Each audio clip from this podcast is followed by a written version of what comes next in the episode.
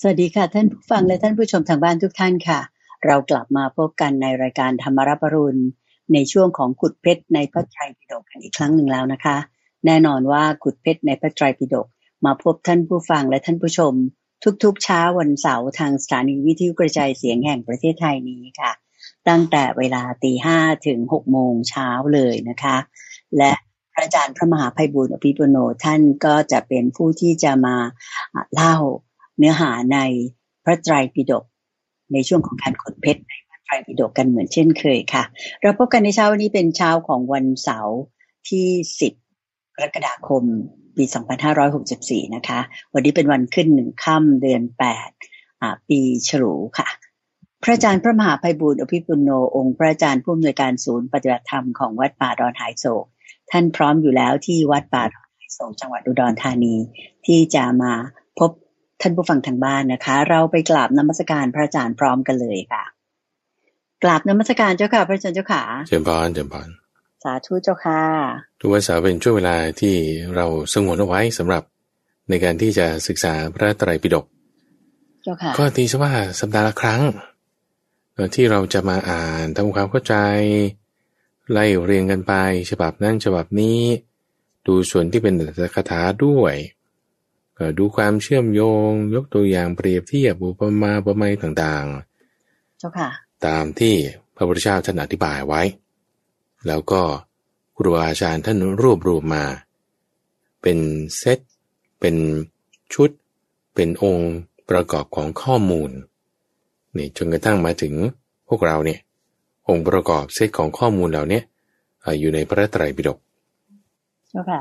ซึ่งการที่เราศึกษาเป็นรูปแบบเนี่ยจะมีประโยชน์ทำให้องค์ความรู้ของเราเนี่ยมีความกว้างขวาง จะไม่ได้อ่านเฉพาะเรื่องที่สนใจ แต่มันอ่านมันทุกเรื่องเลยอ่าแล้วพระอาจารย์เองก็จะต้องไปอ่านมาจากในหลาย ๆ ฉบับ จากทั้งของฉบับมหาจุฬาฉบับมหามกุฏเอ่อบางทีก็กลับไปดูที่บาลีบ้าง ดูส่วนที่เป็นอัตถกถาด้วย แล้วก็นำมาพูดคุยให้ท่านผู้ฟังท่านผู้ชมได้ฟังกัน เป็นประจำทุกสัปดาห์ เจ้าค่ะ อันนี้ถือว่าเป็นการบังคับตัวเองท่านผู้ฟังก็บังคับตัวเองด้วย ในการที่ว่าเออตัวเราก็ต้องไปศึกษาด้วย คุณเดินใจก็ต้องไปอ่านด้วย อาจจะอ่านไปพร้อมๆกัน หรือไม่ก็อ่านมาก่อนหรืออ่านตามหลังก็ได้ เจ้าค่ะ เพราะว่าลักษณะการปฏิบัติของเราเนี่ยก็คือไล่เรียงกันไปทีละข้อละข้อให้จบไปทีละหน้าละหน้า แล้วก็หมดไปทีละเล่มละเล่ม เจ้าค่ะ ตอนนี้เราก็อยู่ในเอ่อเล่มที่ 23 คือหมายถึงว่าเป็นเล่มที่ 2 ของเรา ที่เราเริ่มศึกษามาในส่วนของอันทุกุตรานิกาย เล่มที่ เจ้าค่ะ รวมสองปีแล้วนะเจ้าค่ะที่เราทำเรื่องนี้มา เจ้าค่ะ 2 ใช่ ตอนนี้เราก็ยังอยู่ในหมวดที่4เอ่อในวรรคที่เรียกว่าปุคละวรรค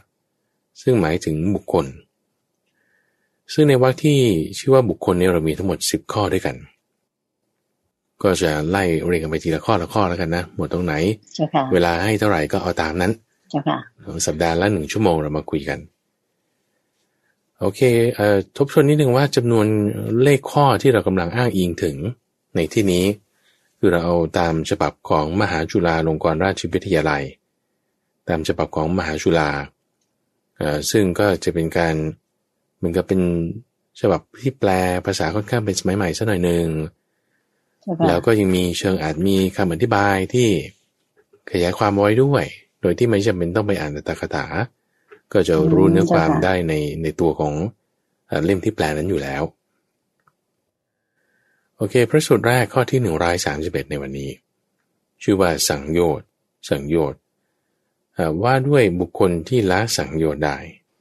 โอเคนะ เจ้าค่ะ เอ่อท่านยกสามตัวแปรขึ้น ยกสามตัวแปร โดยเอาสามตัวแปรเนี่ยไล่เรียงกันเนาะไล่เรียงกันจะได้บุคคลสี่ประเภท จะได้เป็นบุคคลสี่ประเภท เจ้าค่ะ สามตัวแปรนี้ก็คืออ่าไม่ได้ทั้งสามอัน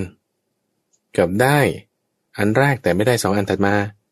ได้สองอันแรกแต่ไม่ได้อันสุดท้าย แล้วก็ได้ทั้งสามอัน อันนี้จะเป็น อืม สี่ เข้าใจ ประเภทสี่ประเภทโอเคนะ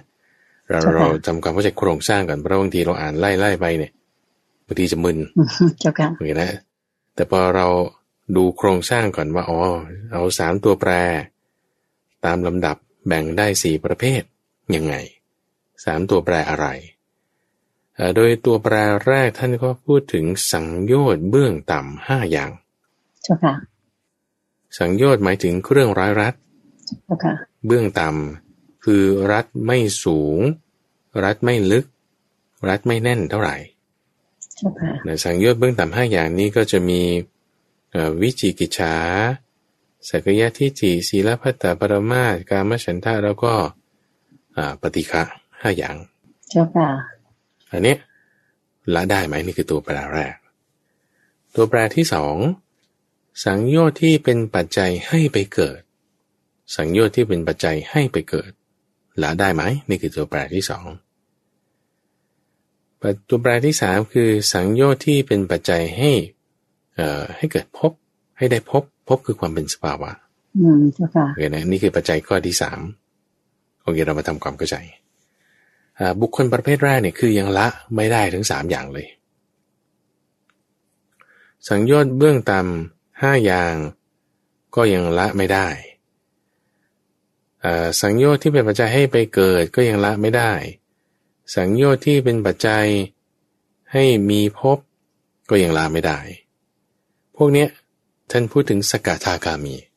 สกทาคามี เจ้าค่ะ โอเคนะเอ๊ะทำไมถึงไม่พูดถึงว่าเป็นโสดาบัน นั่นสิเจ้าค่ะโยมกำลังว่าจะถามพระอาจารย์อยู่เลยเจ้าค่ะ เออ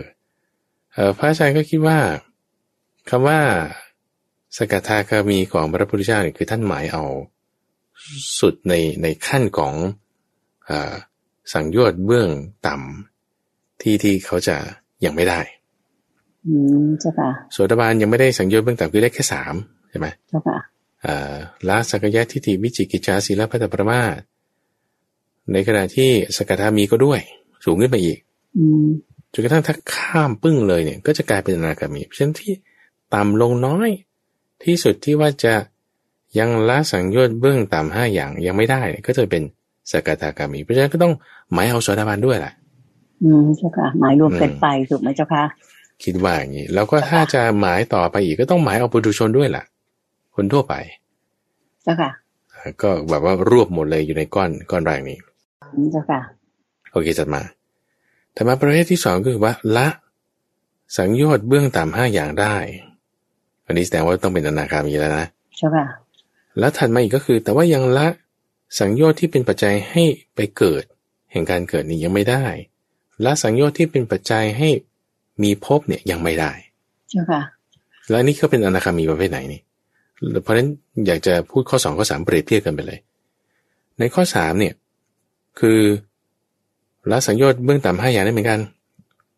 แต่ข้อสามเนี่ยละสังโยชน์ที่เป็นปัจจัยให้ไปเกิดได้โอเค เจ้าค่ะ ในขณะที่พบเขายัางละไม่ได้ หมายความว่าไงเนี่ย ท่านเอาข้อสองเนี่ย คืออนาคามีที่จะต้องไปเกิดในอากนิตภพอนาคามีที่จะต้องไปเกิดในอากนิตภพ อืมเจ้าค่ะ ในขณะที่ข้อสามเนี่ยคืออนาคามีที่จะปรินิพพานในอายุประมาณกึ่งหนึ่งหรือยังไม่ถึงกึ่งหรือเลยกึ่งหนึ่งไปแล้ว พวกนี้ อืม ก็คือสังโยชน์ที่จะให้ไปเกิดเนี่ยไม่มีนะ แต่สังโยชน์ในความเป็นสภาวะเป็นภพเนี่ยยังมีนะ เจ้าค่ะ หมายหมายความว่าไงหมายความว่าไง หมายความว่าอย่างสมมติว่าอ่า คนใดคนหนึ่ง เป็นผู้ชายหรือผู้หญิงก็ตาม ที่เขาปฏิบัติธรรมมาจนกระทั่งว่าละสังโยชน์เพิ่งต่ำห้าอย่างได้ปุ๊บแล้วเขาเป็นอนาคามีชาตินี้ เป็นอนาคามีชาตินี้ เจ้าค่ะ แล้วเขาจะบรรลุเป็นพระอรหันต์ตอนแก่ๆสมมตินะ สมมติ ยังยังไม่แบบว่าเอ่อใกล้ที่จะตายแต่ยังไม่ใช่ตอนนี้เนี่ย เจ้าค่ะ ที่เขาเอ่อจะต้องไปเกิดในอาการนิตภพเนี่ยไม่มี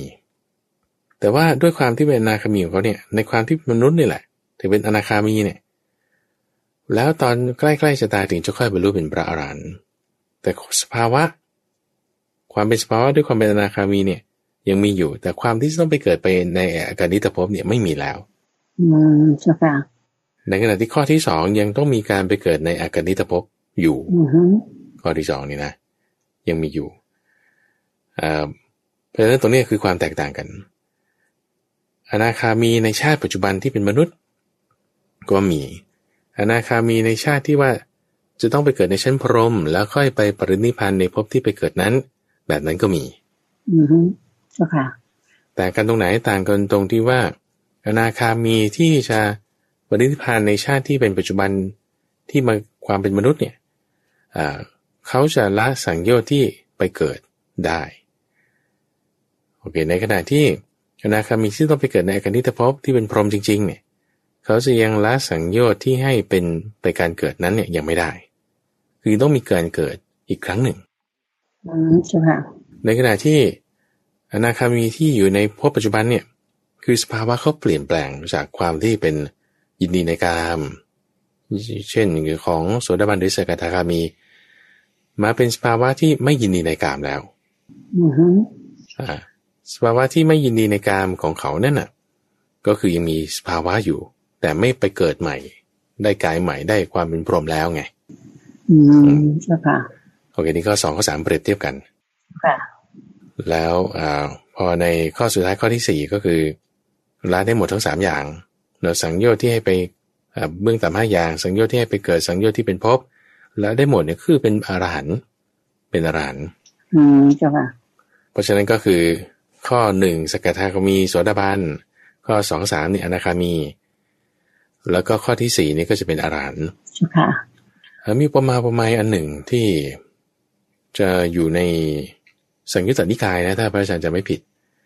เหมือนกับว่าถ้าเราจุดหัวไม่ขีดเกิดจุดไม่ขีดปุ๊บอ่าคนที่ถ้าเป็นบุตรชนเนี่ย ไม่ขีดจุดขึ้นปุ๊บว่าปุ๊บไม่มือไม่ตัวหมดเลย ถ้าเป็นปุถุชนทั่วๆไป อืมเจ้าค่ะ อ่าทีนี้ถ้าเป็นเอ่อโสดาบันจุดมันก็วาบขึ้นแล้วก็เบาลง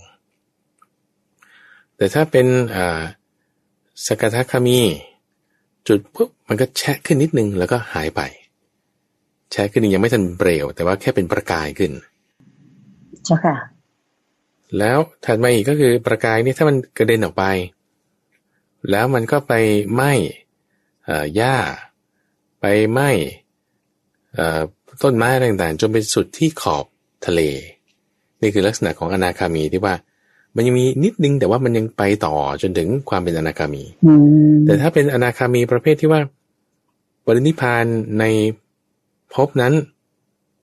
ด้วยความเพียรอายุระหว่างถึงกึ่งหรือด้วยความเพียรเรื่อยแรง หรือด้วยความเพียรไม่เรื่อยแรงก็ตาม คือเป็นประกายพุ่งออกไปปุ๊บแล้วก็ดับในระหว่าง อืม เป็นลักษณะนี้ อันนี้คือคือยกมาเปรียบเทียบว่ามันจะมีขั้นตอนของอาการเกิดที่จะมีรายละเอียดที่แตกต่างกันต้นจึงยกมาเป็นสี่ประเภทแบบนี้ อืมเจ้าค่ะ โอเคนะโอเคนี่ก็ข้อแรกข้อร้อยสามสิบเอ็ด เจ้าค่ะ ข้อร้อยสามสิบเอ็ด ก็จะเป็นเรื่องของสังโยชน์นะเจ้าค่ะ ใช่ใช่ใช่เรื่องของสังโยชน์สามอย่างตัวแปรนี้สำคัญ เจ้าค่ะ ต่อไป ถัดมาในข้อร้อยสามสิบสองข้อร้อยสามสิบสองได้พูดถึงบุคคลสี่ประเภท โดยเอาตัวแปรอะไร คือการตอบได้อย่างถูกต้องหรือไม่ถูกต้อง อืม แล้วก็ได้รวดเร็วหรือไม่รวดเร็ว มาจับคู่กัน เจ้าค่ะ จับคู่กันอ่าก็ได้สี่ประเภท คือถูกต้องแต่ไม่รวดเร็ว อืม รวดเร็วแต่ไม่ถูกต้อง แล้วก็ทั้งถูกต้องและรวดเร็ว แล้วก็ไม่ถูกต้องด้วยแล้วก็ไม่รวดเร็วด้วย อืมเจ้าค่ะ อันนี้ก็ใช้ง่าย อันนี้ก็คิดว่าชัดเจนนะ คือหมายถึงว่าการตอบคำถาม บางคนก็ตอบทันควันเลย อันนี้คือรวดเร็ว แต่จะถูกไม่ถูกก็อีกอย่างหนึ่งอย่างนี้นะ เจ้าค่ะ อันนี้ก็จะเป็นตัวที่จะบ่งบอกถึงปัญญาของผู้ตอบนั้นได้แล้วทั้งความรวดเร็วและความถูกต้อง นี่ ต้องเป็นอย่างนี้ เจ้าค่ะ นั่นคือข้อที่หนึ่งร้อยสามสิบสอง ถัดมาในข้อหนึ่งร้อยสามสิบสามพระสูตรที่ชื่อว่า อุคติตันยูเอ่อซึ่งหมายถึง แปลว่าผู้ที่รู้เข้าใจได้ฉับพลันเอ่อคำนี้ที่คิดว่าท่านผู้ฟังทุกชมอาจจะเคยได้ยินอยู่เรื่อยๆ ครูบาอาจารย์ท่านจะมาเทศน์อยู่เสมอ เจ้าค่ะ เอ่อคือบุคคลสี่ประเภทคืออุคติตันยู วิปจิตตันยูเนยยะ แล้วก็ปาทาปรมะ บุคคลสี่ประเภท ที่เอ่อมักจะมีคำพูดกันในส่วนที่เป็นคำอธิบายเนี่ยท่านก็เปรียบเทียบไว้กับบัวสี่เหล่า อืม บัวสี่เหล่า แต่ นนี้จะคุ้นหูนะเจ้าค่ะบัวสีเหลา อ่าใช่นี่แหละอ่าทีนี้ส่วนที่เป็นคำอธิบายตรงเนี้ยคือคือเปรียบเทียบว่าบัวสีเหลาโอเคแต่ว่าบัวสีเหลาเนี่ยเป็นส่วนที่เป็นคำอธิบาย แต่โดยพุทธพจน์เนี่ยท่านพูดถึงสี่ข้อสี่ข้อทีนี้อย่างไรก็ตามอุปมาเรื่องบัวเนี่ยพระพุทธเจ้าตรัสไว้บัวสามเหล่า นั่นคือเอ่อในส่วนที่อยู่เอ่อโพธิราชกุมารสูตรนั่นคือ ในมัชฌิมนิกาย บัวสามเหล่าเอ่ออย่างไรก็ตามคำว่าบัวสามเหล่าเนี่ยเป็นเป็นพุทธพจน์ที่ท่านยกเปรียบเทียบไว้ใช่ไหมแต่ไอ้สี่ข้อนี้ก็เป็นพุทธพจน์เหมือนกันสี่ข้อที่เรากำลังพูดถึงอยู่วันเนี้ยหนึ่งร้อยสามสิบสามนี่ เจ้าค่ะ ก็เป็นพุทธพจน์เหมือนกัน แต่ท่านไม่ได้ยกเรื่องบัวมาเปรียบเทียบไง อืม อ่าสี่ประเภทนี่คือยังไง เราทำความเข้าใจก่อนนี้ เจ้าค่ะ เอ่อในข้อแรกก็คือ เข้าใจที่ฉับพลัน แค่พอยกหัวข้อขึ้นตึ้มเนี่ย เข้าใจได้เลย อืมเจ้าค่ะ เช่นอืมท่านพระอัญญาโกณทัญญาอย่างนี้ พระพุทธเจ้ายกเรื่องอริยสัจสี่ความจริงอันพระสัจสี่ประการประกอบด้วยทุกข์สมุทัยนิโรธมรรคทุกข์คือขันธ์ห้าสมุทัยคือตัณหา นิโรธคือความดับของตัณหามรรคคือองค์ประกอบอันประเสริฐแปดอย่าง บึ้มเลยคุณใจเข้าใจเลย อืมเจ้าค่ะ เข้าใจเลย อันนี้คือเข้าใจที่ฉับพลันเพียงแค่ยกหัวข้อขึ้น อืม เข้าใจละแจำแจ้งเลย เจ้าค่ะ อ่าหรือกรณีกับพระสารีบุตรท่านพระสิชีบอกว่า เอาทำทั้งหลายเกิดแต่เหตุ พระมหาสมณะเนี่ย ตรัสเหตุและความดับ อืม พูดแค่เนี้ยเข้าใจเลย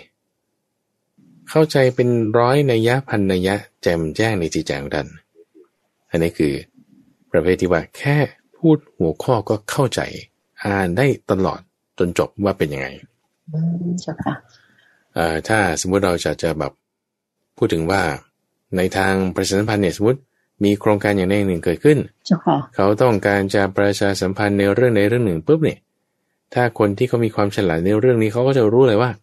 เออต้องมีทีมงานกี่คนต้องใช้สื่ออะไรบ้าง อืม ต้องทำยังไงใช้เวลาเท่าไหร่ใช้เงินเท่าไหร่โครงการออกมาแล้วจะได้ผลเป็นยังไงบุมบุมบุมบุมเนี่ยอยู่ในหัวปุ๊บปุ๊บปุ๊บ อืม ตลอด เจ้าค่ะ จนจบ รู้แจ้งแทงตลอดไปหมดเลยนะเจ้าค่ะ เพียงแค่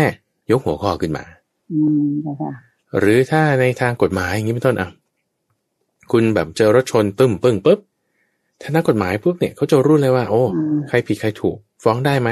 เรียกค่าเสียหายได้เท่าไหร่ใช้เวลานานเท่าไหร่ค่าชนายเท่าไหร่จ่ายเท่าไหร่ อืมเจ้าค่ะ แล้วจะอะไรยังไง ถ้าเป็นหมอเขาก็จะดูรู้เลยว่าอ่าบาดเจ็บตรงเนี้ย รักษาเท่าไหร่ นานยังไง เจ้าค่ะ จะกลับมาเดินได้เหมือนเดิมไหมเอ่อแล้วใช้ยาอะไร มีของที่ไหน ด่วนมากน้อยอย่างไรเนี่ยเขาจะรู้หมด อืมเจ้า อ่า ค่ะ หรือถ้าเป็นช่าง ช่างนี่เขาจะรู้แล้วพอรถชนกันตึมปึงปุ๊บเนี่ย รถมีส่วนไหนเสียเอ่อใช้เวลาซ่อมเท่าไหร่ ต้องทำสีไหม อืม เราจะกลับมาเนี่ยใช้ค่าใช้จ่ายเท่าไหร่ จะขายมือสองได้ยังไง เจ้า ก็ ค่ จะแบบมองรู้ตลอด อืม โอเคนะนี่คือแค่เห็นแป๊บเดียวก็จะจะเข้าใจที่ฉับพลันในเรื่องราวต่าง อืม ๆเอ่อทีนี้ในข้อที่สองบุคคลประเภทที่สองก็คือ จะเข้าใจต่อเมื่อขยายความก็เรียกว่าวิปจิตตันยูวิปจิตตันยู เอ่อในการขยายความเนี่ยหมายถึงว่า ต้องมีการอธิบายโดยในรายละเอียด เจ้าค่ะ โดยในรายละเอียดคำว่าในรายละเอียดเนี่ยคือก็ต้องแจกแจงต่อไป คือถ้าเราจะยกท่านพระอัญญาโกณทัญญาหรือท่านพระสารีบุตรอย่างนี้เป็นต้นเนี่ยว่าเป็นอุคติตันยูใช่ไหม เจ้าค่ะ แต่ว่าอย่างไรก็ตามนะคุณใจพระพุทธเจ้านี่ก็อธิบายนะอย่างเราอ่านธรรมจักรกับวัตนสูตรอย่างเงี้ยยานสามใช่ไหมในอริยสัจสี่ยานสามประการได้สิบสองรอบอย่างเงี้ย อืม ท่านก็อธิบายอย่างนี้นะ เจ้าค่ะ ซึ่งแม้แต่การอธิบายแบบนี้แล้วยังรวมเรื่องอนัตตลักษณสูตรเข้าไปเนี่ย ยังเรียกว่ายังไม่ใช่การอธิบายโดยพิสดารนะ อืม ยังไม่ใช่การอธิบายโดยพิสดารเขาเรียกว่าเป็นการอธิบายประเภทหัวข้อเท่านั้นนะ อืมเห็นเจ้าค่ะ อ้าวก็ก็เพราะว่าถ้าเรายกบุคคลพวกนี้เป็นอุคติตันยูไง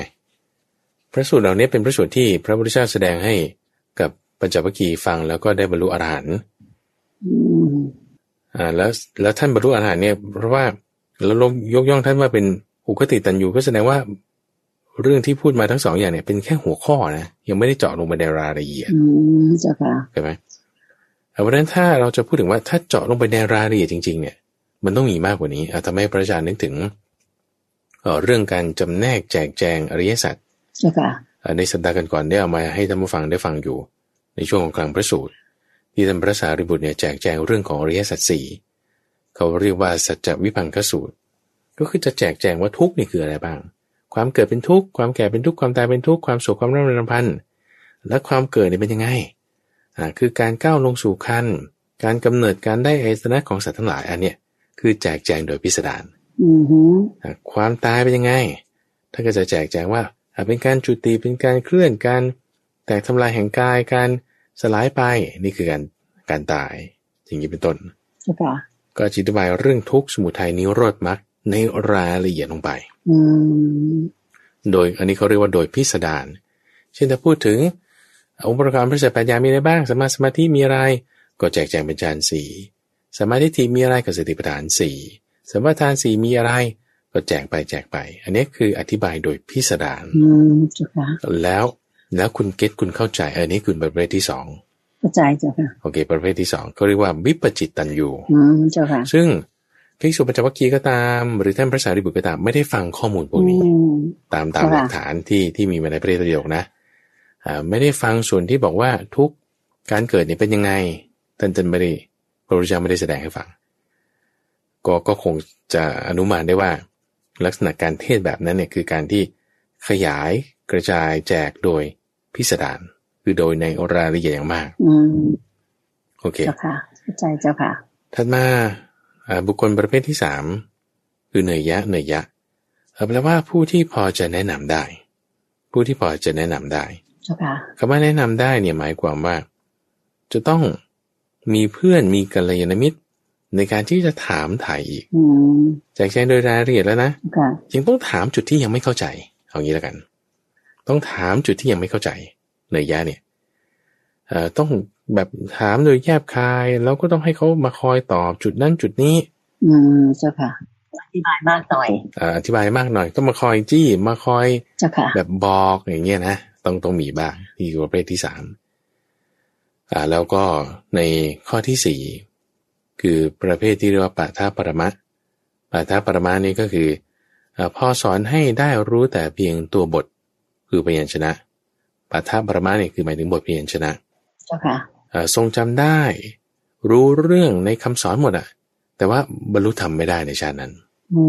ม ไม่บรรลุธรรม อืมเจ้าค่ะ การบรรลุธรรมเนี่ยไม่เกิดขึ้นได้ในบุคคลประเภทนี้ อาจจะด้วยความที่ว่าเขาปรารถนาพุทธภูมิ หรือปรารถนาสาวกบารมี เลยทำให้เขาอาจจะแบบเก่งในเรื่องตัวบทเพียญชนะ แต่เรื่องการบรรลุธรรมไม่ได้ก็ได้ในข้อที่หนึ่ง อืมเจ้าค่ะ หรือว่าพยายามจะศึกษาศึกษา แต่ว่าก็เน้นมาในส่วนที่เป็นปริยัติปฏิบัติไม่ได้มี อืม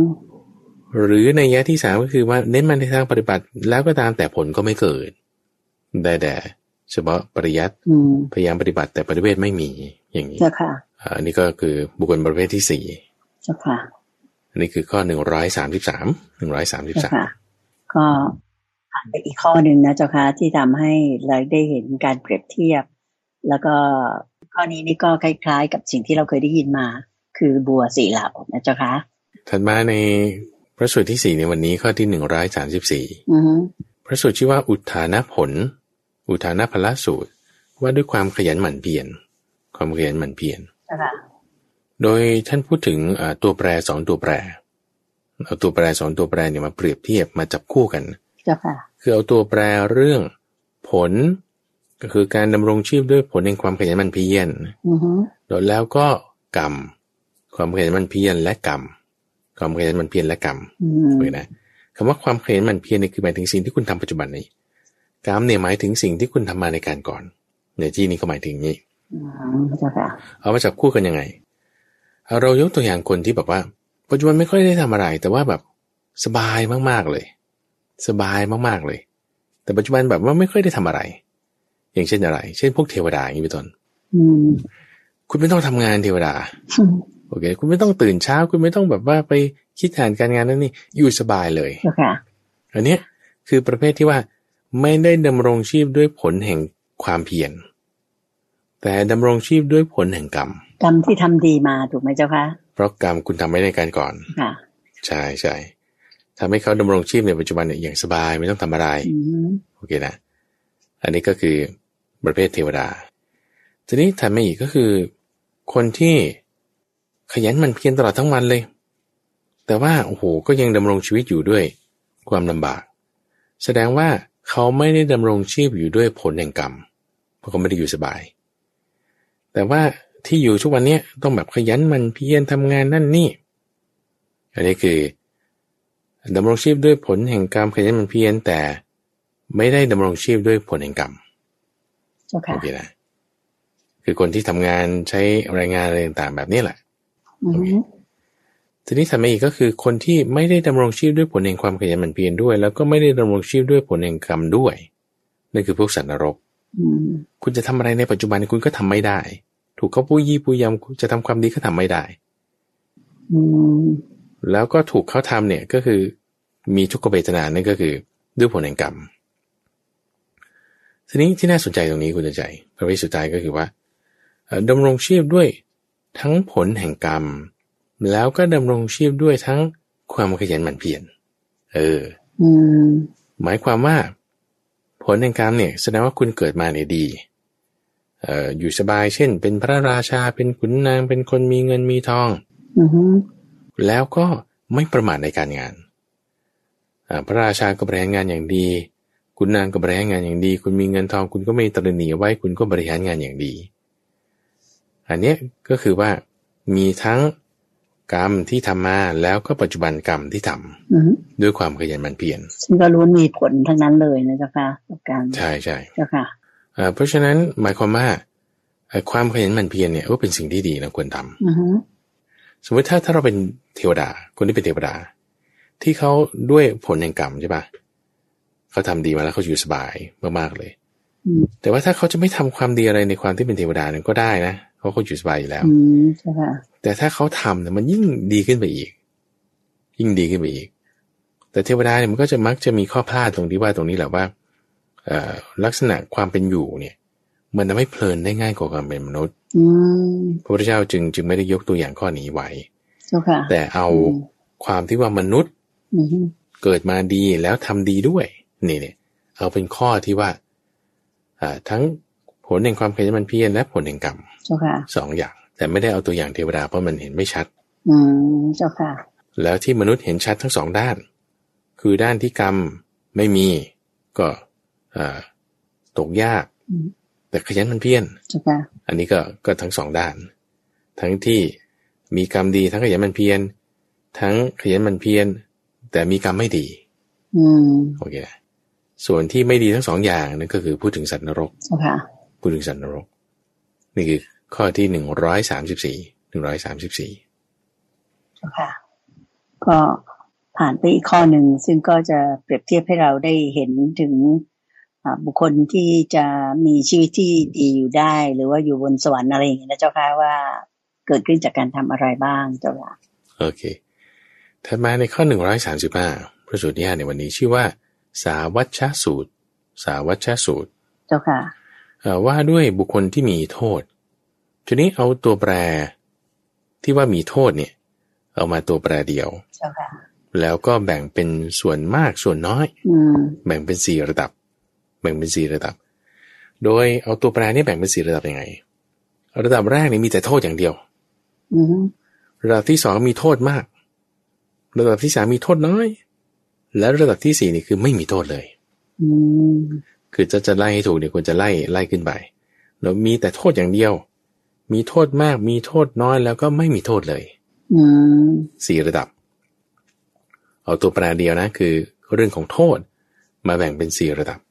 เจ้าค่ะ เอ่อโดยท่านก็เอาที่ว่ามีโทษอะไรคือโทษ โทษนั่นคือกรรมทางกายวาจาใจที่เป็นโทษ คือเป็นทุจริตนั่นเอง อืม เป็นทุจริตนั่นเองเอาถ้ามีแต่โทษก็คือกายวาจาใจนี่คุณมีแต่ไม่ดีอย่างเดียวเลย อืม อ่าซึ่งซึ่งคนที่เป็นแบบนี้จริงๆเนี่ยพระอาจารย์ว่ามันมีน้อย เจ้าค่ะ ในในความเป็นมนุษย์นะ ในความเป็นมนุษย์นะ อืม ส่วนใหญ่ก็จะเป็นสัตว์นรกซะมากกว่า ในความเป็นมนุษย์ที่จะมีแต่โทษอย่างเดียวเนี่ย ก็จะอาจจะมีแต่น้อย แต่ว่าส่วนใหญ่อาจจะเป็นข้อที่สองข้อที่สองข้อที่สองหมายถึงว่ามีโทษเป็นส่วนมาก ส่วนที่ไม่มีโทษเนี่ย มีน้อยอ่า อืมเจ้าค่ะ คำว่ามีโทษเป็นส่วนมากเนี่ยหมายความว่าไงหมายความว่าอ่ากายวาจาใจอันเป็นทุจริตเนี่ยมาก ส่วนกายวาจาใจที่เป็นสุจริตที่มันไม่มีโทษเนี่ย มีอยู่แต่น้อย อืมเจ้าค่ะ โอเคนะคนที่ชั่วจะบอกว่าคนที่คนชั่วเนี่ยอย่าไปพูดเลย คือเขาชั่วอยู่ก็จริงแต่ว่าเขาอาจจะชั่วมากแต่ส่วนดีเขาก็มี อืมเจ้า แต่ไม่ ค่ะ ไม่ใช่ไม่มีอาจจะมีน้อยอย่างเงี้ยนะ อืมเจ้าค่ะ ถัดมาก็คือสลับกันเนาะชั่ว ส่วนไม่ดีเป็นโทษ มีน้อย ส่วนดีไม่เป็นโทษ มีมาก อย่างงี้ เจ้าค่ะ นี่คือข้อที่สามอ่าแล้วส่วนข้อที่สี่เนี่ยก็คือมีอ่าไม่มีโทษเลยคำว่าไม่มีโทษเลยก็คือการวาจาใจ อันเป็นทุจริตเนี่ยเขาไม่มีเลย อือฮึ อ่ามีแต่ดีอย่างเดียวนี่ก็คนสี่ประเภท เพราะฉะนั้นประเภทที่สี่นี่ฟันตรงให้ได้เลยว่าต้องเป็นพระอรหันต์ อืมเจ้าค่ะ คือกิเลสเนี่ยหมดแล้ว อือฮึ กิเลสนี่หมดแล้ว เจ้าค่ะ เอ่อซึ่งบุคคลสี่ประเภทนี้คิดว่าเราเห็นได้ในแบบปัจจุบันนี่แหละเอ่อในความที่เป็นมนุษย์เป็นปุถุชน หรือเป็นอริยบุคคล ก็คนชั่วมากคนชั่วน้อยก็มีทั้งนั้น เจ้าค่ะ เอ่อน้อยมากก็ก็ประมาณนี้ เจ้าค่ะ เอ่อในที่นี้ท่านมีคำอธิบายพอดีคุณเดชัยเอ่อท่านพูดถึงว่าเอ่อคนที่เอ่อมีแต่โทษอย่างเดียวเนี่ยก็คือปุถุชน คนพาลคนพาลปุถุชนที่เป็นคนพาลนะ อืม เออในขณะที่ว่าคนที่มีโทษมากแต่ว่าดีอยู่ก็มีแต่ว่าน้อยเนี่ย ก็คือปุถุชนที่เป็นกัลยาณปุถุชน เป็นกัลยาณปุถุชนคำว่ากัลยาณปุถุชนเนี่ยหมายความว่า ก็คนดีมีส่วนดีอยู่แต่ว่าเอ่อยังไม่ได้เป็นอริยบุคคล อืมเจ้าค่ะ เขาอาจจะทำผิดศีลได้ไงอาจจะทำผิดศีลได้ ใจเจ้าค่ะ ทีนี้พอมาเริ่มข้อที่สามเริ่มข้อที่สามเนี่ยก็คือเออมีโทษอยู่แต่น้อยเนี่ย หมายความว่าศีลนี่เขารักษาได้ละ อือฮึ อืมกายวาจานี่เขารักษาได้ละแต่ใจเท่านั้นที่มันยังอาจจะพลาดอยู่บ้างแสดงว่าประเภทเนี้ยก็ต้องเป็นโสดาบันเป็นอย่างน้อย อืม โสดาบันสกทาคามีแล้วก็อนาคามี จินาคามี อ่าใช่ส่วนข้อที่สี่เนี่ยว่าที่ไม่มีโทษเลยมีแต่ดีอย่างเดียว ก็คืออรหันต์แน่นอน เจ้าค่ะ ก็ต้องไล่มาตามนี้ อืม สองข้อสุดท้ายเนี่ยเป็นอริยบุคคล เจ้าค่ะ สองข้อแรกนี่ยังเป็นปุถุชนอยู่ อืม โดยข้อแรกเนี่ยเป็นคนพาลข้อสองนี่เป็นคนดีขึ้นมาละ เจ้าค่ะ แต่ยังไม่เป็นอริยบุคคลอย่างนี้ แล้วข้าวสามมาเจ้าค่ะพระอาจารย์เจ้าค่ะ ข้อสามก็เป็นอริยบุคคลตั้งแต่โสดาบันจนถึงอนาคามี อืมเจ้าค่ะสาธุเจ้าค่ะ ก็เรียกว่าเปรียบเทียบให้ฟังกันอย่างชัดๆเลยนะเจ้าค่ะว่าใครเป็นอย่างไรเจ้าค่ะ เชิญผ่านต่อไปเป็นข้อที่หนึ่งร้อยสามสิบหกหนึ่งร้อยสามสิบหกพระสูตรที่ชื่อว่าสีละสูตรสีละสูตร เจ้าค่ะ เอ่อในเรื่องนี้ท่านก็เอาตัวแปรสามตัวแปรมา แบ่งบุคคลเป็นสี่จำพวก อือฮึ คือเอาเรื่องศีลสมาธิแล้วก็ปัญญา เอาศีลสมาธิปัญญาโอเคนะ เจ้าค่ะ เอ่อโดยแบ่งอย่างนี้ว่าเอ่อศีลสมาธิปัญญาสามตัวแปรเนี่ยไม่ทำอะไรเลย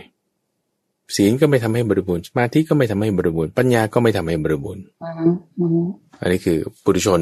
คนหนาทั่วๆไป เจ้าค่ะ โอเค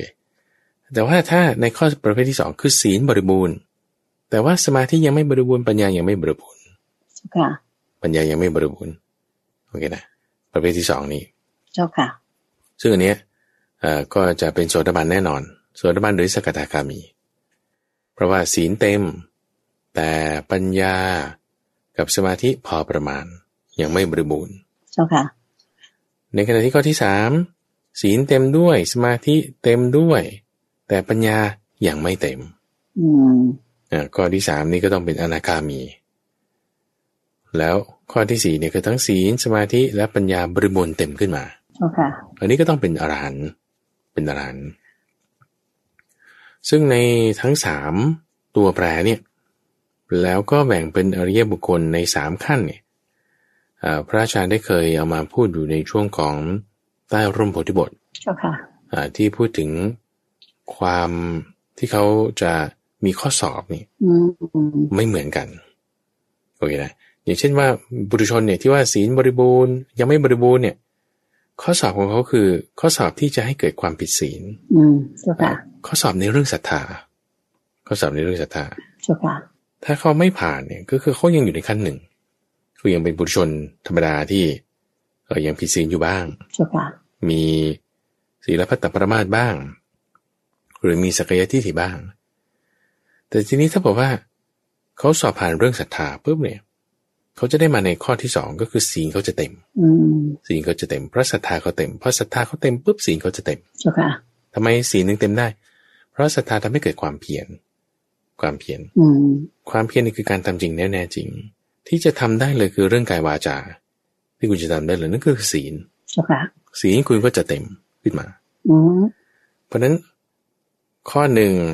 บุคคลประเภทแรกข้อสอบเขาคือศรัทธาใช่ไหม เจ้าค่ะ แล้วพอเขาสอบผ่านปุ๊บเขาก็จะขึ้นมาสู่ขั้นสองเขาจะได้มีศีลเต็ม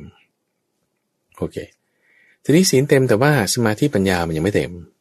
เออมันยังพร่องอยู่บ้าง เจ้าค่ะ อ่าทีนี้ข้อสอบของเขาก็คือสอบให้ชอบให้สอบให้ชังของบุคคลประเภทที่สองนะข้อสอบ อืม ให้พอใจไม่พอใจนี่แหละ ให้พอใจไม่พอใจให้โกรธให้เกลียดให้ลุ่มหลงเพลิดเพลินไป อือฮะ แต่ว่าศีลเนี่ยไม่ผิดแล้วล่ะไอ้ตรงนี้แหละมันคือกำลังจิตกำลังใจว่าคุณจะได้ไหม อืมเจ้าค่ะ ถ้าคุณสอบผ่าน คุณก็จะเลื่อนมาขั้นสามก็คือจะเป็นอนาคามีก็หมายความว่าคุณก็จะละเอ่อปฏิฆะแล้วก็การมาราคะเพิ่มเติมได้ อือฮึ ในสังโยชน์เบื้องต่ำห้าอย่าง อืมเจ้าค่ะ ก็คือสมาธิก็เต็มขึ้นมา สมาธิก็เต็มขึ้นมา บริบูรณ์ขึ้นมา เข้าใจเจ้าค่ะ โอเคข้อสอบของอนาคามีก็คือให้ชอบให้ชังผลที่จะเกิดขึ้นเมื่อคุณสอบผ่านแล้วเอ่อคุณก็จะเป็นอนาคามีแล้วก็จะได้สมาธิที่เต็ม อือฮึเข้าใจเจ้าค่ะ ส่วนในข้อข้อที่สี่จากสามขึ้นมาสี่เนี่ยข้อสอบของคุณก็คือทุกอย่างเลยนะ เรื่องความเป็นอัตตาตัวตน อะไรที่สอบผ่านไปแล้วก่อนหนานั้นก็จะจับยำมาสอบด้วย เจ้าค่ะ เรื่องมานะ เรื่องอวิชชาเอ่อเรื่องความฟุ้งซ่านของใจทั้งที่ได้สมาธิแล้วบางทีมันก็ฟุ้งซ่านได้อีกอย่างเงี้ย อย่างนี้เขาเรียกว่ากลับกำเริบนะเจ้าค่ะพระอาจารย์ เอ่อกลับกำเริบถึงขนาดว่าให้ไปมีความขัดเคืองเนี่ยจะไม่ใช่ อืม แต่ว่าสมาธิบางทีมันแบบไม่นุ่มนวลไม่นิ่ง อืมเจ้าค่ะ มีความแบบฟุ้งบ้างเปลี่ยนแปลงไปบ้าง อื แต่ไม่ใช่ว่าถึงขนาดแบบหลุดออกจากสมาธิให้เกิดความชอบความชัง อืมเจ้า ตรง ค่ะ ลักษณะเนี้ยเขาเรียกว่าอุทจจะคือความฟุ้งซ่านแบบอยู่ในสมาธิ อืมเจ้าค่ะ อ่ะตรงนี้จะแก้ได้ด้วยการเห็นด้วยปัญญาเท่านั้น อืม ว่าเออดูสิแม้สมาธิเนี่ยก็ไม่เที่ยงนะ เจ้าค่ะ คุณจะเห็นตรงนี้ได้ไหมอ่ะนี่คือปัญญา อืม แต่ปัญญาเห็นได้นี่ก็ดีมาก เจ้าค่ะ ก็ปัญญาเต็มขึ้นมา ปัญญาเต็มขึ้นมา นี่พอปัญญาเต็มขึ้นมาเราก็ได้พระอรหันต์นะคะเจ้าค่ะเจ้าค่ะ ใช่ใช่ในข้อที่สี่ เจ้าค่ะ โอเคนี่คืออ่าผสมศีลสูตร คือในศีลสูตรเนี่ยก็จะมีสองนัยยะนัยยะแรกนี่ก็คือแบ่งตามศีลสมาธิปัญญาเต็มไม่เต็มอย่างนี้ใช่ไหม เจ้าค่ะ อ่านัยยะที่สองเนี่ยถ้าเอาเรื่องศีลสมาธิปัญญาเนี่ยแหละ แต่ว่าเปลี่ยนลักษณะจากที่ว่าบริบูรณ์ไม่บริบูรณ์เนี่ยมาเป็นในลักษณะที่ว่าเอาเป็นใหญ่ไหมหรือไม่เอาเป็นใหญ่ อืมเจ้าค่ะ เอาเป็นใหญ่เคารพ หรือไม่เอาเป็นใหญ่ไม่เคารพ เจ้าค่ะ ก็คือประเภทแรกเนี่ยไม่เคารพในทั้งศีลสมาธิปัญญาเลย ไม่ถือเอาเป็นใหญ่ อืม คือไม่ถือเอาเป็นสาระ ไม่ถือเอาเป็นสาระ ไม่ถือเอาเป็นใหญ่ทั้งศีลสมาธิปัญญา แมวเลย ไม่เอาเลย เจ้าค่ะ ในขณะที่ประเภทที่สองเนี่ยเอาเอาศีลอยู่ เอาศีลอยู่ถือความเป็นใหญ่ในศีลถือความเคารพในศีล แต่ไม่ถือความเคารพไม่ถือความเป็นใหญ่ในสมาธิและปัญญา อืมเจ้าค่ะ อย่างอย่างเช่น เราจะเห็นคนประเภทนี้คุณใจว่า อืม อ่าฉันก็ให้ทานอยู่ฉันก็รักษาศีลอยู่ ชีวิตฉันก็โอเคไปได้ อืม แต่ว่าแหมถ้าฉันจะเรียกไปเข้าคอร์สวัตตามเนี่ย ไม่ไป ไว้ก่อนไว้ก่อน โอเค อ่า ใช่ ไม่ไป อืม อ้าวแสดงว่าประเภทเนี้ยถือเอาความเป็นใหญ่เคารพในศีล ในศรัทธาก็มีใช่ไหม เจ้าค่ะ แต่ว่าแหมจะสมาธิปัญญาเนี่ยไม่เอา อืม ไม่ไม่เห็นความสำคัญคือไม่เคารพไง เจ้าค่ะ อ่าไม่ถือความเป็นใหญ่ ไม่ไหวหรอกไปไม่ได้ เออ ค่ะ แต่ไปทำบุญวันสองวันเอาอยู่เนี่ยอย่างเงี้ยอันนี้คนประเภทที่สองมี อืม มี เจ้าค่ะ มีให้เห็นกันอยู่เยอะเหมือนกันนะเจ้าค่ะ อ่าใช่ใช่ เจ้าค่ะ แล้วก็ไล่ขึ้นไป ตามเหมือนนัยยะข้อเมื่อสักครู่นี้ข้อร้อยสามสิบหก อือฮึ ส่วนในข้อร้อยสามสิบเจ็ดนี่คือเปลี่ยนบทเพียนชนะนิดนึง โดยเอาคำว่าเคารพและเป็นใหญ่มาจับ อืม อ่าในตัวแปร เจ้าค่ะ อ่าทั้งสามอย่างนั้น อืม ก็ก็พูดไปให้ครบแล้วกันก็คือว่า ข้อที่สามถือเอาความเป็นใหญ่ทั้งศีลสมาธิเคารพด้วย อืม เพราะฉะนั้นก็คือหมายความว่าเวลาคุณไปทำสมาธิเนี่ย อืม คุณคิดว่าฉันต้องได้สมาธิฉันต้องได้สมาธิ คิดว่าสมาธิก็คือสมาธิ ตรงเนี้ยที่คนไปแรกๆในการปฏิบัติธรรมเขาก็จะจะเพ่งไปตรงนี้ เจ้าค่ะ คิดว่าจะเอาตรงสมาธิ ซึ่งถ้าคนที่ไม่ละเอียดก็เลยคิดว่าโอ้ยอ่าฉันจะไปเอาสมาธิอย่างเดียวฉันไม่เอาหรอก ก็เลยพานเป็นไม่ปฏิบัติธรรมไปอย่างเงี้ยนะ อืมค่ะ อ่านี่ก็คืออาจจะไม่ละเอียดรอบคอบในข้อที่ว่าเห็นแต่สมาธิ แต่ว่าถ้าข้อที่สี่ไงในขั้นที่สี่เนี่ย คุณเห็นเคารพและถือเอาปัญญาด้วยเป็นใหญ่ เจ้าค่ะ ในขั้นที่สี่เคารพถือเอาเห็นเอาเรื่องปัญญาด้วย ว่าอ่าเคารพในปัญญาถือเอาปัญญาเป็นใหญ่ ซึ่งในรูปแบบของการที่คุณจะเห็นด้วยปัญญาเนี่ยเอ่อมันสามารถที่จะทำได้ในคือโดยไม่ใช่ว่าต้องเป็นรูปแบบที่คุณต้องไปวัดนั่งสมาธิอะไรเงี้ย เจ้าค่ะ แต่อยู่บ้านก็ได้ไงอยู่บ้านก็ได้ เจ้าค่ะ อย่างคุณเดใจจัดรายการอยู่ หรือถ้าผู้ฟังฟังรายการอยู่อย่างเงี้ยฉันก็เจริญสมาธิไปได้เจริญปัญญาไปได้ อืมเจ้าค่ะ ถ้าถ้าเรามีความเคารพมีความเป็นใหญ่ในข้อนี้เราก็ทำได้ไปด้วยกัน อือฮึเจ้าค่ะ ไม่จำเป็นจะต้องไปอยู่วัดหรือว่าไปเข้าคอร์สอย่างเดียวถึงจะทำถูกไหมเจ้าค่ะ ถูกต้องถูกต้อง มาในชีวิตปกติเราก็ยังทำอยู่ได้เจ้าค่ะ ใช่ใช่ เจ้าค่ะ แล้วทีนี้ในในข้อนี้เนี่ยที่ท่านว่าถือเอาเป็นใหญ่จริงๆเคารพจริง ๆ เลยเนี่ยคือท่านเอาขั้นผลเอาขั้นผล อืม หมายถึงว่าต้องได้ปฏิเวทออกมา เจ้าค่ะ อ่าซึ่งหมายความว่าถ้าคุณศีลเต็มสมาธิปัญเต็มปัญญาเต็มมันคืออรหันต์น่ะ อืม เอาขั้นนั้น เจ้าค่ะ เอาตรงจุดนั้น อืม โอเค มุ่งสูงไปเลยนะเจ้าค่ะ เป็นพระอรหันต์ ใช่ใช่ เลยเจ้าค่ะ เอาส่วนที่เป็นผล ส่วนที่เป็นผล เจ้าค่ะ อันนั้นคือในพระสูตรที่ 7 ในวันนี้ข้อร้อยสามสิบเจ็ด เจ้าค่ะ สองสูตรเกี่ยวกับเรื่องศีลสมาธิปัญญาคู่กัน อืมเจ้าค่ะ ถัดมาในข้อที่ร้อยสาสิบแปดคุณใจ พระสูตรที่แปดในวันนี้เอ่อเรื่องกายกับเรื่องจิต เรื่องกายกับเรื่องจิต อือฮึ โดยเอากายกับจิตเนี่ยมา โดยเอาความที่มันออกหรือมันไม่ออกมา อือฮึ ประกอบกันโอเคเพราะมันก็จะจับคู่ได้สี่ประเภทพอดี เจ้าค่ะ กายและจิตออก อือฮึ กายและจิตออก บางคนกายออกแต่จิตไม่ออก อืมเจ้าค่ะ บางคนจิตออกแต่กายไม่ออก บางคนนี่ก็คือออกทั้งกายและจิต เจ้าค่ะ อ่าหรือสลับกันคือไม่ออกทั้งกายและไม่ออกทั้งจิต อือฮึ โอเคนะ เจ้าค่ะ แล้วไอ้ที่ว่าออกไม่ออกกายจิตเนี่ยมันคือยังไงอ่ะเราก็แบ่งกันง่ายๆกายกับจิต ทั้งกายนี่คืออะไร ออกไม่ออกนี่คืออะไร ว่าไม่ออกนี่ก็คือ อยู่เกลื่อนกลนด้วยผู้คนต่างๆ มากมาย อืม โอเคนะไม่ได้อยู่เสนาสนะอันเงียบสงัด คือไม่มีการเปลีกวิเวกเลยถูกไหมเจ้าค่ะ อ่าใช่ใช่ถ้าออกนี่คือปลีกวิเวก อืม ออกนี่คือไปอยู่เสนาสนะอันสงัด เป็นป่าโปร่งเป็นป่าทึบ หรือเป็นที่ที่เอ่อมีกิจการงานน้อย มีคนเข้าคนออกน้อย อืม มีเสียงอือคือทึกคือโครมน้อย เป็นที่ทำการรับของมนุษย์ เจ้าค่ะ มีลมที่เกิดจากผิวกายของคนเข้าคนออกน้อย เจ้าค่ะ อันนี้ถือว่าคุณออกออกโอเคกายนะกายออก ถ้ากายไม่ออกกายไม่ออก ก็คือยืนเกลือนกลนด้วยอ่าถ้าพระพุทธเจ้ากับภิกษุภิกษุณีพระสงฆ์พระสิกาอ่าเดรธีสาวกของเดรธี เจ้าค่ะ พระราชามหาอมาตย์ของพระราชาผู้นี้ยยืนเกลือนกลนแบบ อืม เกลือเกลีย มากมาย แล้วก็แบบคนมากมายอันนี้แบบนี้ เจ้าค่ะ คือไม่ออกนี่คือทางกาย ค่ะ ถัดมาทางจิตทางจิต ทางจิตเนี่ยออกก่อนทางจิตออกก็คือ ไม่มีความคิดไปในทางกาม มีความคิดไปในทางหลีกออกจากกาม มีความคิดในทางไม่พยาบาท อืม แล้วก็มีความคิดในทางไม่เบียดเบียน อืมเจ้าค่ะ ส่วนถ้าจิตออก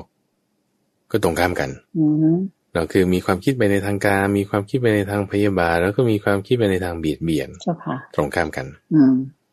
อ่าเอาทีนี้เอามาประกอบกันละออกไม่ออกกายจิตโอเคนะ เจ้าค่ะ เอาประเภทแรกก่อน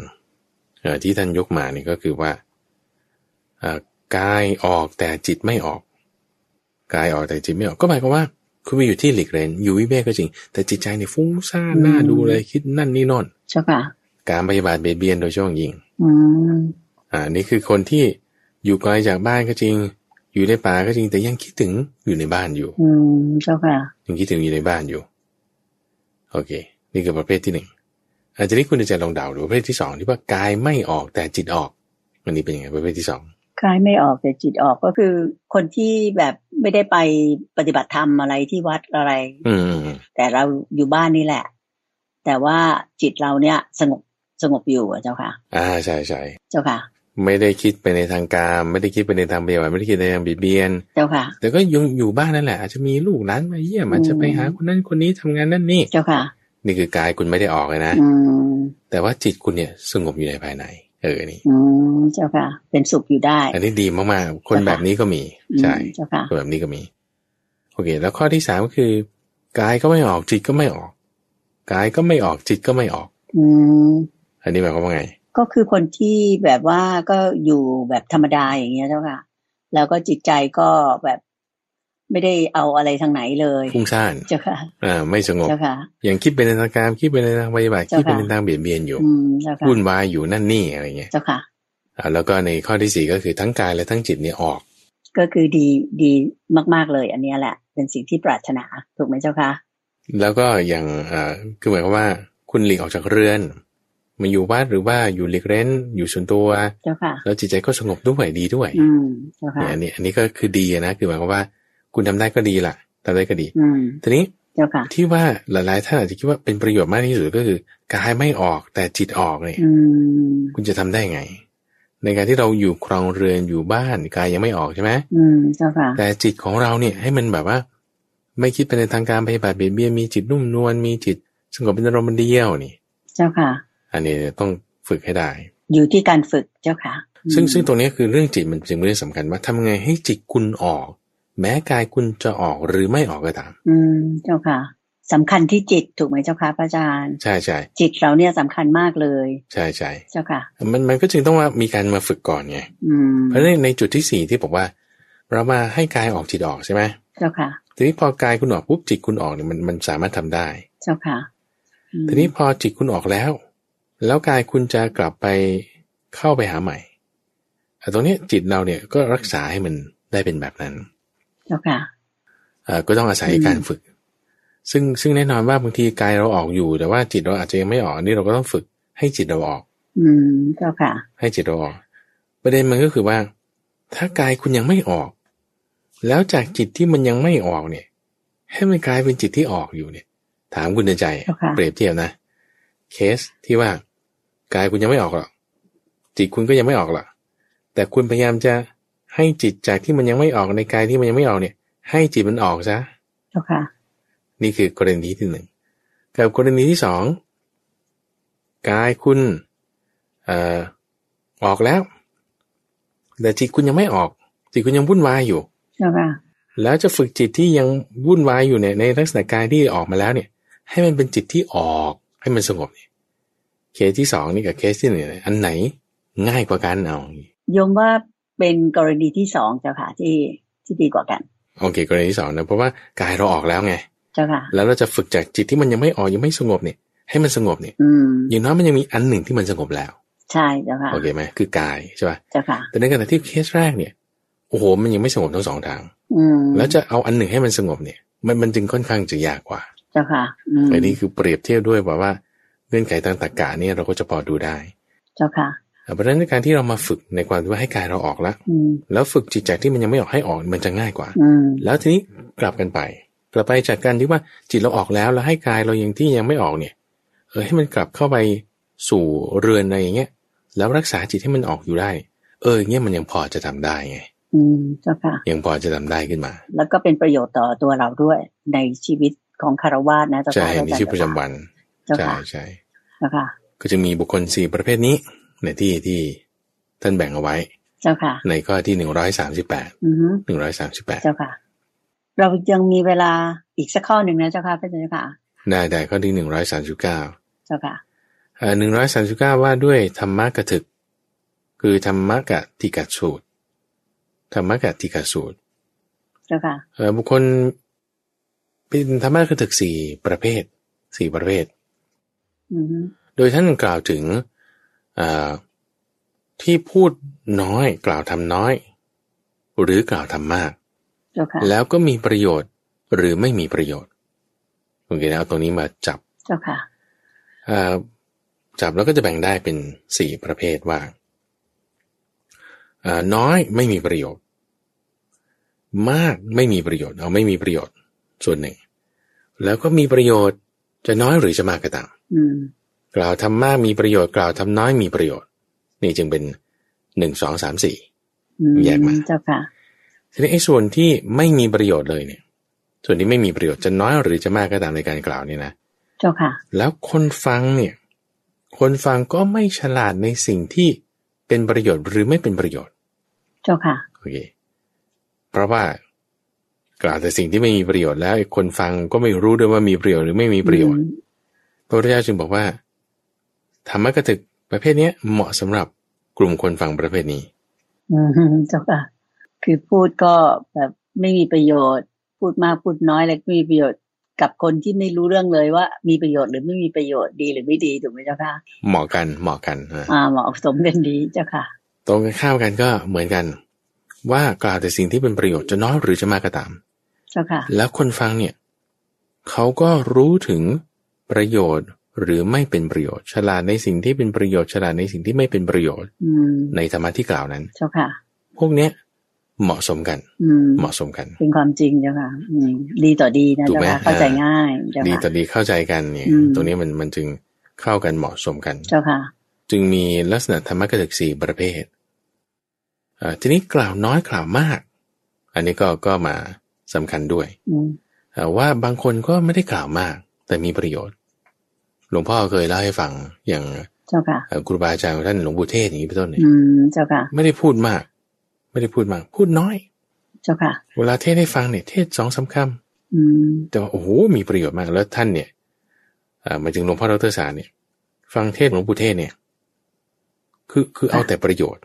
เอาแต่ส่วนที่เป็นประโยชน์ ท่านพูดน้อยก็ตามหรือว่าจะมาตีความคิดใกล้ครวนไกลกรองใกล้ครวนดูไปให้เป็นประโยชน์ อืม อันนี้คือผู้ฟังก็ฉลาดในสิ่งที่เป็นประโยชน์และไม่เป็นประโยชน์ เจ้าค่ะ แม้น้อยนั่นก็ตาม อืม เจ้าค่ะ ก็จึงเหมาะกันคู่กัน เจ้าค่ะ เป็นแบบนี้ อืม